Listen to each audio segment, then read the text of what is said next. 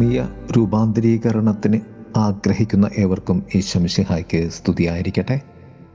തിരുസഭ മാതാവ് ഇന്ന് നമുക്ക് നൽകുന്ന വചനധ്യാനം മർക്കോസിന്റെ സുവിശേഷം ഒൻപതാം അധ്യായം രണ്ട് മുതൽ പത്ത് വരെയുള്ള വാക്യങ്ങൾ.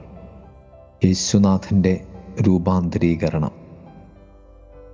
ക്രിസ്തുവിന്റെ മഹത്വം എന്നത് സ്നേഹത്തിന്റെ മഹത്വമാണ്. മരണത്തോടുള്ള യേശുവിന്റെ സ്നേഹമാണ് അത്. പിതാവിനോടും പരിശുദ്ധാത്മാവിനോടുമുള്ള സ്നേഹത്തിന്റെ പൂർണതയും. ഇതാണ് രൂപാന്തരീകരണത്തിന്റെ ആത്മീയത. യേശുനാഥൻ തനിക്ക് പ്രിയപ്പെട്ട ശിഷ്യന്മാരെയും വിളിച്ചുകൊണ്ട് മലമുകളിലേക്ക് പോയി. രൂപാന്തരീകരണത്തിന്റെ വഴി ഇപ്രകാരമാണ്. രണ്ടാമതായി അവർ അവനെ കണ്ടു ഒരിക്കലും കണ്ടിട്ടില്ലാത്ത തരത്തിൽ തേജോമയനായി. മൂന്നാമതായി അവരോട് സ്വർഗം പറഞ്ഞു വരാനിരിക്കുന്നവൻ ഇവൻ തന്നെയാണ്. ഇവൻ എന്റെ പ്രിയപുത്രൻ ഇവന്റെ വാക്ക് ശ്രവിക്കുവിൻ. അവിടുന്ന് അങ്ങോട്ട് ശിഷ്യന്മാർ അനുസരിച്ചത് സ്വർഗത്തെ തന്നെ ആയിരുന്നു. മൂന്ന് പടികളായി നമുക്ക് ഈ ധ്യാനത്തെ ക്രമപ്പെടുത്താമെങ്കിൽ ഒന്ന് ദൈവത്തിലേക്കുള്ള നമ്മുടെ യാത്ര.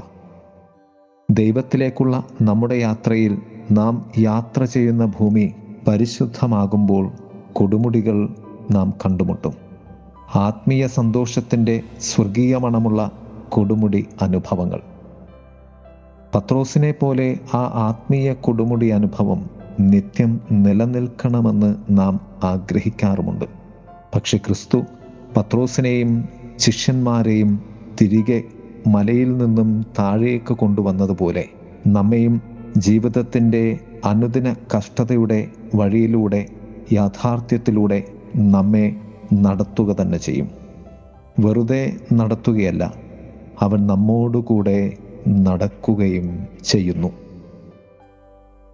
രണ്ട് യഥാർത്ഥ ക്രിസ്തുവിനെ അപ്പോസ്തലന്മാർ മനുഷ്യനായി അവതരിച്ച ക്രിസ്തുവിന്റെ സ്ഥാനത്ത് കാണുകയാണ്. ക്രിസ്തുവിന്റെ തിരുഹൃദയ ചിത്രത്തിൽ നോക്കുമ്പോൾ അതിലുമുപരി ദിവ്യ കാരുണ്യനാഥനെ നോക്കുമ്പോൾ നാം മനുഷ്യാവതാരം ചെയ്ത ക്രിസ്തുവിനെ കാണുന്നത് പോലെ അഥവാ മഹത്വീകരിക്കപ്പെട്ട ക്രിസ്തുവിലേക്ക് നാം യാത്ര ചെയ്യുന്നത് പോലെ ശിഷ്യന്മാർ ദർശിച്ചത് വാനമേഘങ്ങളിൽ അവസാന നാളിൽ എഴുന്നള്ളി വരുന്ന മഹിമപ്രതാപവനായ ക്രിസ്തുവിനെ ആയിരുന്നു. അഥവാ മനുഷ്യാവതാരം ചെയ്ത ക്രിസ്തുവിലുള്ള ദൈവത്വത്തിന്റെ സമ്പൂർണ ദർശനമായിരുന്നു മലയിൽ രൂപാന്തരീകരണത്തിലൂടെ ശിഷ്യന്മാർ കണ്ടത്. മൂന്ന് രൂപാന്തരീകരണ പൊരുൾ. ക്രിസ്തുനാഥന്റെ പീഡാനുഭവ പ്രവചനത്തിനും ഉത്ഥാന പ്രവചനത്തിനും ശേഷമാണ് കർത്താവ് ഉയർന്ന മലയിൽ രൂപാന്തരീകരണം നടത്തുന്നത്.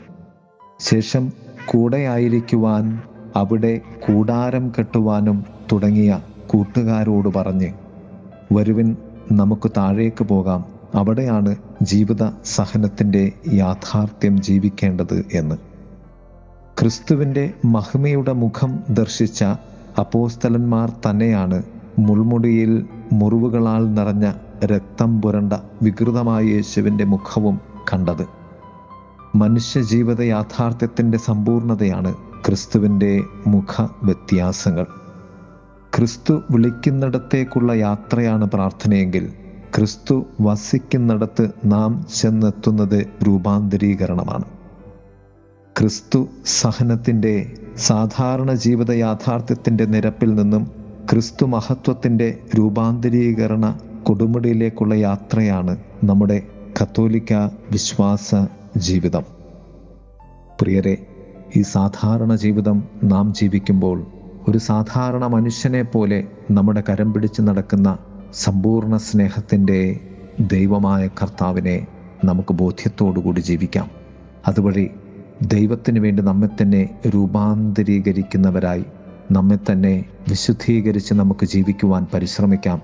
ദൈവം നമ്മെ സമൃദ്ധമായി അനുഗ്രഹിക്കട്ടെ. ആമേൻ. ദൈവമേ നിൻമുഖം കാണുവാനായി നിൻമൊഴി ഞാനൊന്നു കേൾക്കുവാനായി.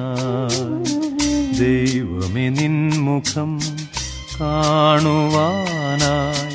നിൻമൊഴി ഞാനൊന്നു കേൾക്കുവാനായി. നിൻ ദിവ്യകാന്തിയിൽ മുങ്ങുവാനായി.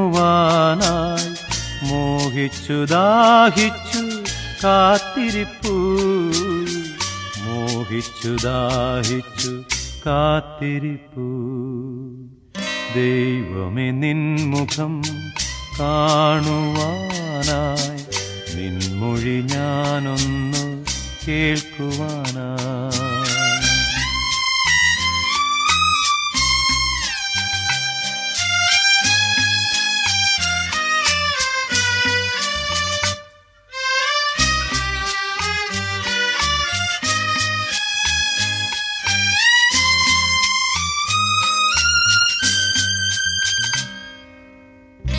നിൻ കാന്തി മന്നിതിൽ ചിന്തിടുമ്പോ പൂങ്കാവ് പുഞ്ചിരി തൂകിടുന്നു നിൻ കാന്തി മന്നിതിൽ ചിന്തിടുമ്പോ പൂങ്കാവ് പുഞ്ചിരി തൂകിടുന്നു പങ്കിളി പാടി പറന്നിടുന്നു. സർവവും നിന്നെ പുകഴ്ത്തിടുന്നു പങ്കിളി പാടി പറന്നിടുന്നു. സർവവും നിന്നെ പുകഴ്ത്തിടുന്നു ദൈവമേ നിൻമുഖം കാണുവാനായി നിൻമൊഴി ഞാനൊന്നു കേൾക്കുവാനായി.